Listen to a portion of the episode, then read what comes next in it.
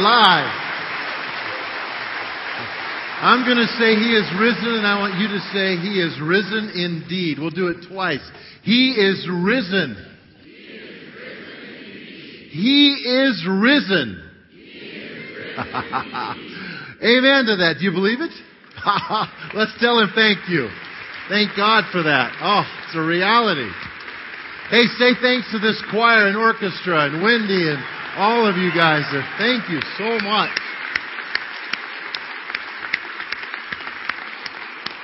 My goodness, you can you can sit down if you're able to do so. I uh, I thank you so much for being here, and I apologize for the, the challenges for some of you to get in here.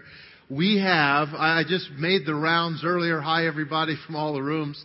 Uh, nine video venues going on in this building right now, all over the place, and uh, we are excited about that we've uh, we've tapped in about every room that we can, and so to all of you in all those rooms upstairs and down the halls and up in the lobby upstairs, thank you for your patience and your heart and your wanting to be here to celebrate the greatest day ever in history.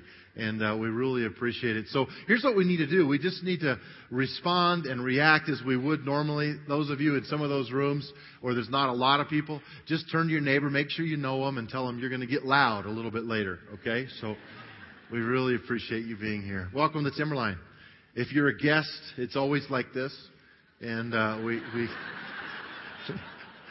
no, it's not quite. But we're glad everybody's here. Um, I know upstairs in some of the chairs we would not have a communication card, but uh, in most of the auditoriums that we have, there are communication cards in the back of the of the chair in front of you.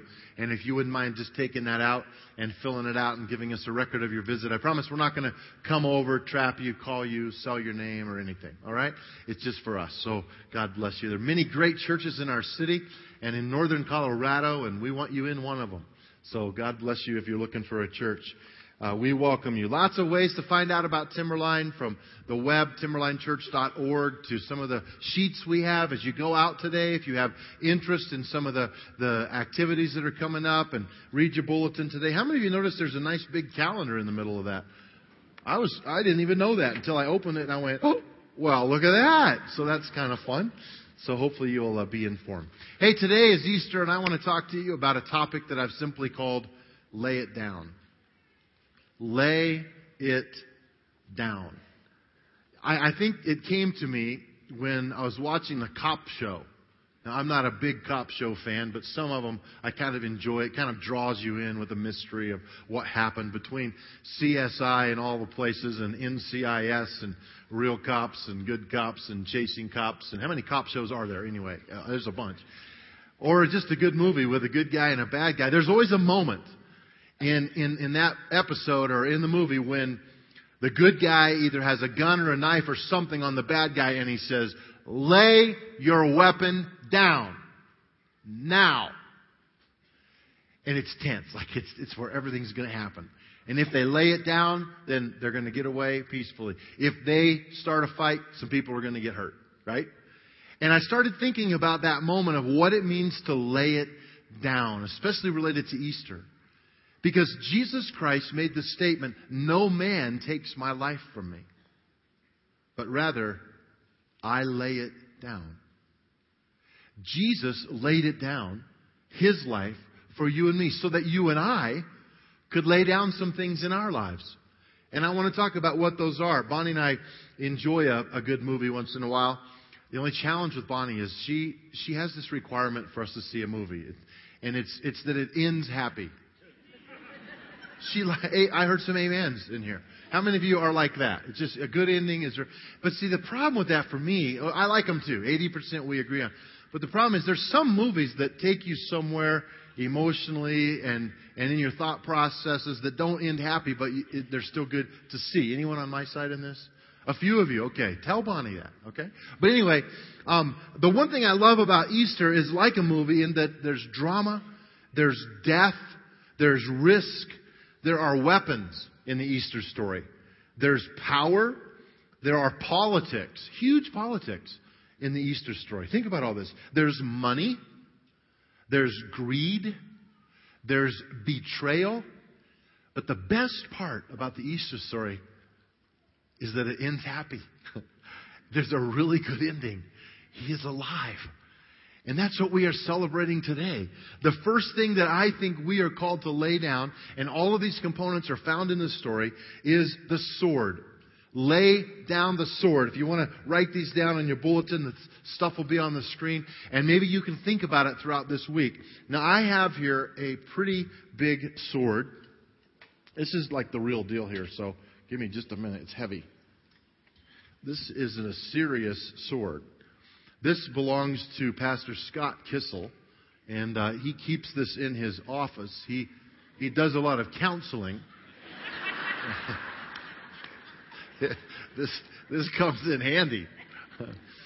Uh, I'm kidding about that counseling stuff, but anyway, um, I want I want to explain what's happening in the story what, that I'm about to read because Jesus has had some time with his disciples. They've been prayerful. Jesus has gone through the anguish of drinking the cup that he knows is the sin of the world upon him, and he's about to be arrested by the soldiers. The soldiers come into the garden. They're looking for Jesus, and who's leading the pack? Judas. And he's going to betray Jesus by probably kissing him on the cheek to let everyone know where Jesus is. So Judas comes in, he kisses Jesus, and we pick up the story right there. John 18 verse 10. Then Simon Peter drew a sword and he slashed off, try to say slashed very fast. You'll say slashed. That's okay. He slashed off the right ear of Malchus, the high priest's slave. Most scholars believe that he took a swing and, and, and Malchus ducked and it just took his ear right off. But Jesus said to Peter, Thank you, Peter, you have saved my life. I needed you today in the garden. No, it doesn't say that. Look at what it says. This is really important for us to get this because sometimes we try to live with a sword. Jesus says, put your sword back into its sheath. Put it away, Peter. Then he says, Shall I not drink from the cup of suffering the Father has given me? You see, Jesus knows that if he doesn't do this, you and I can't do this. There is a bigger decision that he is making than the decision of the moment. And life is like that so often. And when we get in a habit, especially as a so-called Christian, which I don't even like that term anymore, it, has been used by everybody.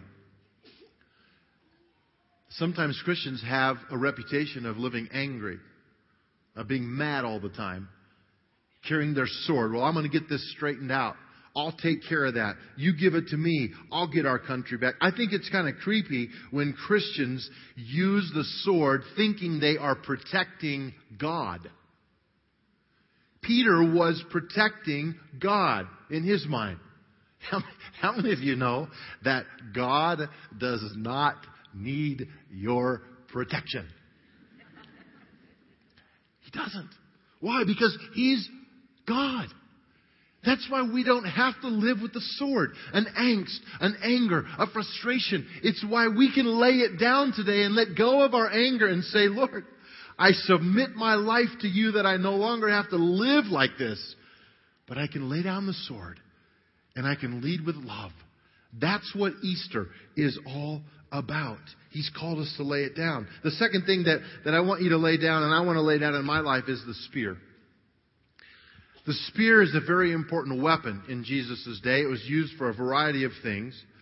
What's happening in the, in the context that I'm going to read to you is that Jesus is now on the cross and he has died for the sins of the world. He was an innocent man, but he's been crucified, tortured, brutally beaten, and he is between two thieves. That's why you see the, always the picture of the three crosses, is because Jesus was in the middle of two thieves. The story tells us about that. And, and as I read this, I want you to see what happens because the Jewish leaders don't want to have to look at the bodies on the cross during Passover because it's messy. Out of sight, out of mind. They don't want to deal with it. So they have a very, very unique request. Let's pick it up. John chapter 19, verse 31.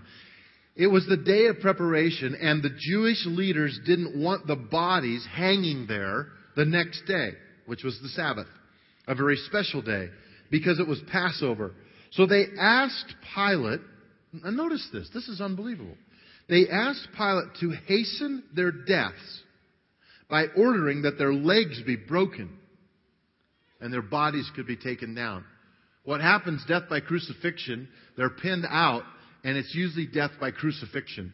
I mean, by suffocation. It is crucifixion, but what happens is the, the, the person suffocates because they, they just keep wilting and finally their lungs give in. And what happens when they break their legs is there's no more support for the person to, to have to hold up their chest. And so they die that way. So let's look at what happened. Verse 32. So the soldiers came and they broke the legs of the two men crucified with Jesus. But when they came to Jesus, they saw that he was already dead. So they didn't break his legs. One of the soldiers, however, pierced his side with a spear, and immediately blood and water flowed out. Probably right in the heart, probably right up under the rib cage and pierced, and the blood and the water would flow out from the body of Jesus. Here's the question why did he do that? To make sure.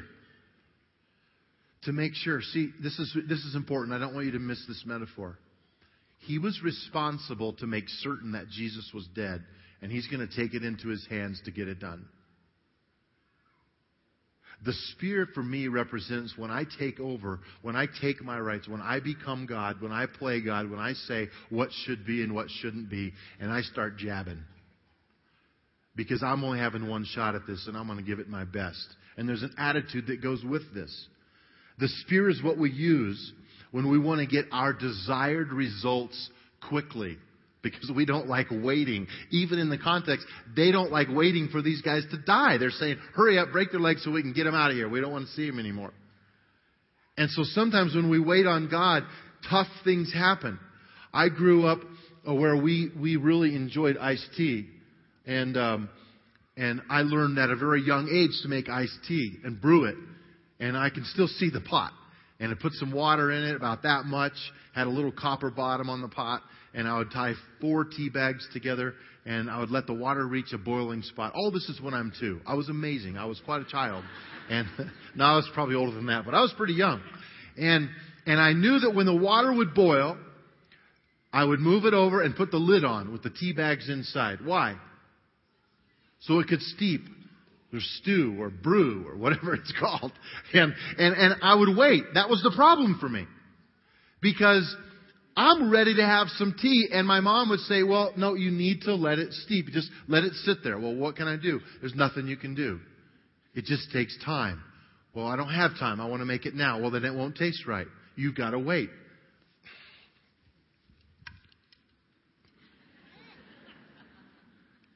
I don't like waiting.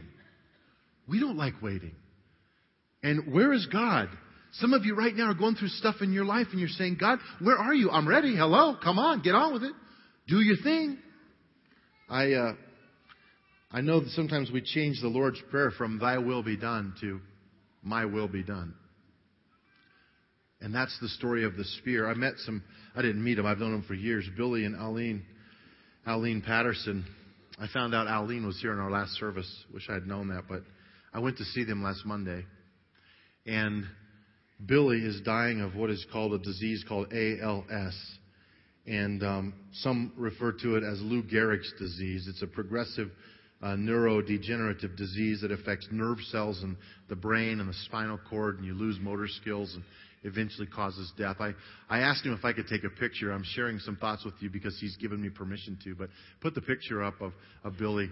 Now, Billy and Aline are, are wonderful people of God. Billy was a coach out at Tavelli Elementary School for years. Anybody remember that? All of our kids had Billy as a coach. He was a tough guy. He was firm. I mean, he was a man of conviction. He could make it happen. He's a control guy. And I said to Billy, as he has now had much of a life change, how has this impacted you and what's different? And he had that big smile and he put his head back and he said, in his slow, whispery voice, he said, I have had to learn about patience. And then he said, then he smiled and his head went back like that and he said, something I wasn't too good at. I said, What's another takeaway? He said, I've had to learn how to depend on others because I was Mr. Independent. What else have you learned, Billy? I've learned that there are things beyond my control. I've learned, and this was, this was huge. He said, I have learned more in my pain than I have ever learned in my successes. You see, sometimes we can't just take out a spear and make it happen. Sometimes it's about resting in a God who has already laid down his life for you. And you submit and you surrender to him. Some of you are there right now. Lay down the sword. The last thing is the stone. This stone is just here to represent the stone that went in front of the tomb. John chapter 20, verse 1 says, Early Sunday morning, while it was dark, Mary Magdalene came to the tomb and found the stone. The stone, and this is why we're celebrating today, had been rolled away from the entrance. She ran and found Simon Peter and the other disciple, and, and the one whom Jesus loved, meaning John. They have taken the Lord's body out of the tomb, and we don't know where they've put him. Who put the stone in front of the tomb? Do you know? It was actually the religious leaders came to the authorities and said, Look, Jesus has made this statement that he's going to rise on the third day. So could we put a stone there and could we put a seal on it and could you guard it with Roman guards because we don't want his disciples to come and steal the body and say he rose from the dead and create a big lie and all that. So the government protected this tomb and this stone, but the government cannot keep Jesus in the tomb. You cannot keep Jesus in the tomb behind the stone. Yet that's often what we try to do. We try to control where Jesus is. You know why they put a stone in front of that tomb and guarded it? Because they knew where he was then. We're in a culture, can you say compartmentalization? We're in a culture, you know what that means? We're in a culture that basically says, okay, Jesus, um, I'm going to keep the stone in front of you here, and then I'll let you out on Sunday. Okay, it's Sunday. Come on out. We're going to church. Good. You're going to love this. We're talking about you today. That's fun. We get back home. It's Friday night. Oh, Jesus, I'm going to this party. Should be a great party, but you're not invited. and we pick and choose when we keep the stone. It's almost like this other prop I have that is sad, but I'm going to use it. You know what this is? It's a leash. You hook this on a dog. Here, Jesus. Come on. I know people like this. Okay, come on, be a good boy. Oh, now, we're walking with Jesus. Sit. Stay. Good boy. Fetch. We really like it when he fetches stuff we want. We really like to tell him to go get the stuff that we need. Can I tell you something? Jesus is not interested in staying behind the stone. No stone can hold him. No grave can keep him. No leash is enough. Jesus rose from the dead so that he could be a part of every day with you, every moment with you. At the Friday night party, at the Sunday morning experience, he wants to be in your spiritual life. He wants to be in your sexual life. He wants to talk to you about money, how you spend it, how you save it, what you do with it. He wants to talk about your health, every issue. That's why he came back from the dead. It's why he laid down his life. And so today, I invite you to lay down the stone, to lay down the sword.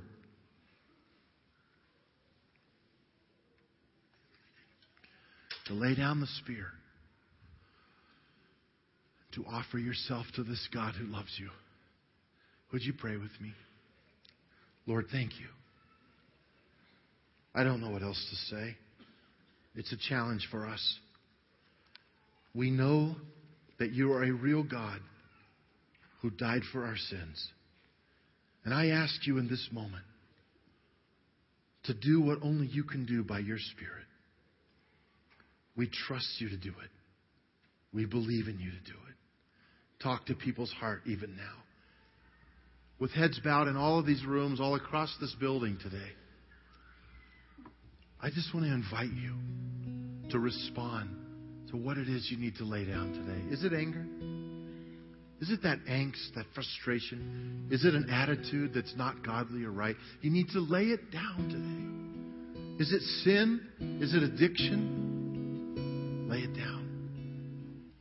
Is it controlling stuff? I'm inviting you through the big invitation from God first to lay it down.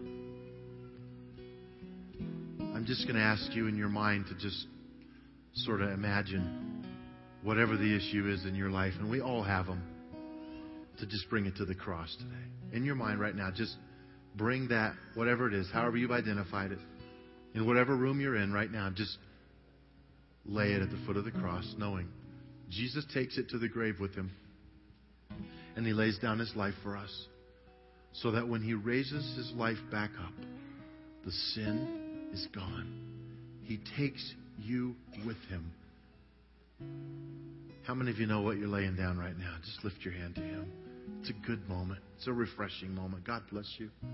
And those of you that just need to pray a prayer to say, Lord, I need you as my Lord and Savior, I want you to say this with me. Lord Jesus, forgive me for my sin. And by the way, sin is just anything that separates us from God. Forgive me for that which separates me from you, Lord. I am sorry, truly. I own it today.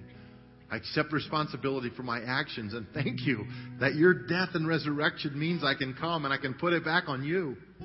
I don't deserve it, but I am grateful. By faith, I am saved. By faith, I trust. And I run to you and I accept that forgiveness by the faith you've put in me today. And I trust you with my future for your glory. And everyone said, Amen. Amen. God bless you guys. I love you. I love you. We're going to continue our worship today with our offering. This is for our tithe and offering. Some of you are prepared for the one day Feed the World offering, and that's going to be in a moment on your way out. So hold that if you've already prepared for that. But this is for those of you who consider Timberline your church home and you believe in its vision and what we're doing. Ushers, would you come at this time? If you're a guest, we don't expect you to give in this offering. Just be our guest, okay? Drop your communication card in as the plate goes by in front of you. We're going to continue our worship and sing a wonderful praise song. Lord, thank you for the opportunity to give and to worship and to celebrate. Lord, we bring our tithes and offerings to you. Thank you for the vision you've put in all of our hearts to reach a city, to reach a world. For your glory we pray. And everyone said, Amen. Sing it from church. Thank you, Lord. The rest of you stand with us if you're able to do so. God bless you and uh, all of these auditoriums. Again, a great big thank you.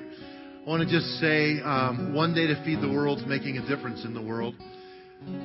We have asked over the last few weeks if you've not been here, you've not heard this, and it's really not for you. You can participate if you want, but it's a sacred moment for us. One day to feed the world basically is giving one day's wage I don't know if you know how much you make in one day. You could average it out over the year, however you want to do it, or whatever amount God puts in your heart. But for me, it's one day's wage. And Bonnie and I remember going to work the day that I picked to say, "This day I'm working for the poor and the marginalized." And uh, as we give these offerings today on the way out, 75% of it goes to Convoy of Hope, which is a tremendous international organization which we believe in. Our first responders, they were in Haiti day one, they were in Chile. Every time you hear there's a world disaster and you've participated in this, you know you're on the ground there through Convoy of Hope. It's why we do this, and it's a good feeling. Uh, 25% of this offering goes to the first responders and the needs of northern Colorado. And so as you give today, you're giving to people in the world who'd have no idea the kind of lifestyle that we are able to have here in this country. And I thank you. Don't give out of guilt. That's not what that's not what's important. Give out of love and care to make a difference in the world. And uh, if you didn't prepare and you don't want to give anything, that's fine. If you want to put something in on your way out, they will not let you out unless you give, though. So, you know, I'm kidding. I'm just kidding. Obviously, there's no pressure at all. But there's, for your convenience, there's buckets at the doors being held by someone. You can give that. But we've got to do it one more time before you leave. He is risen. Give him praise one more time before you get out of here. Thank you, Lord, you are alive. God bless you. Our prayer team is going to be up here. If you want to pray with someone in any of these auditoriums, come on up. Have a great Easter. God bless you.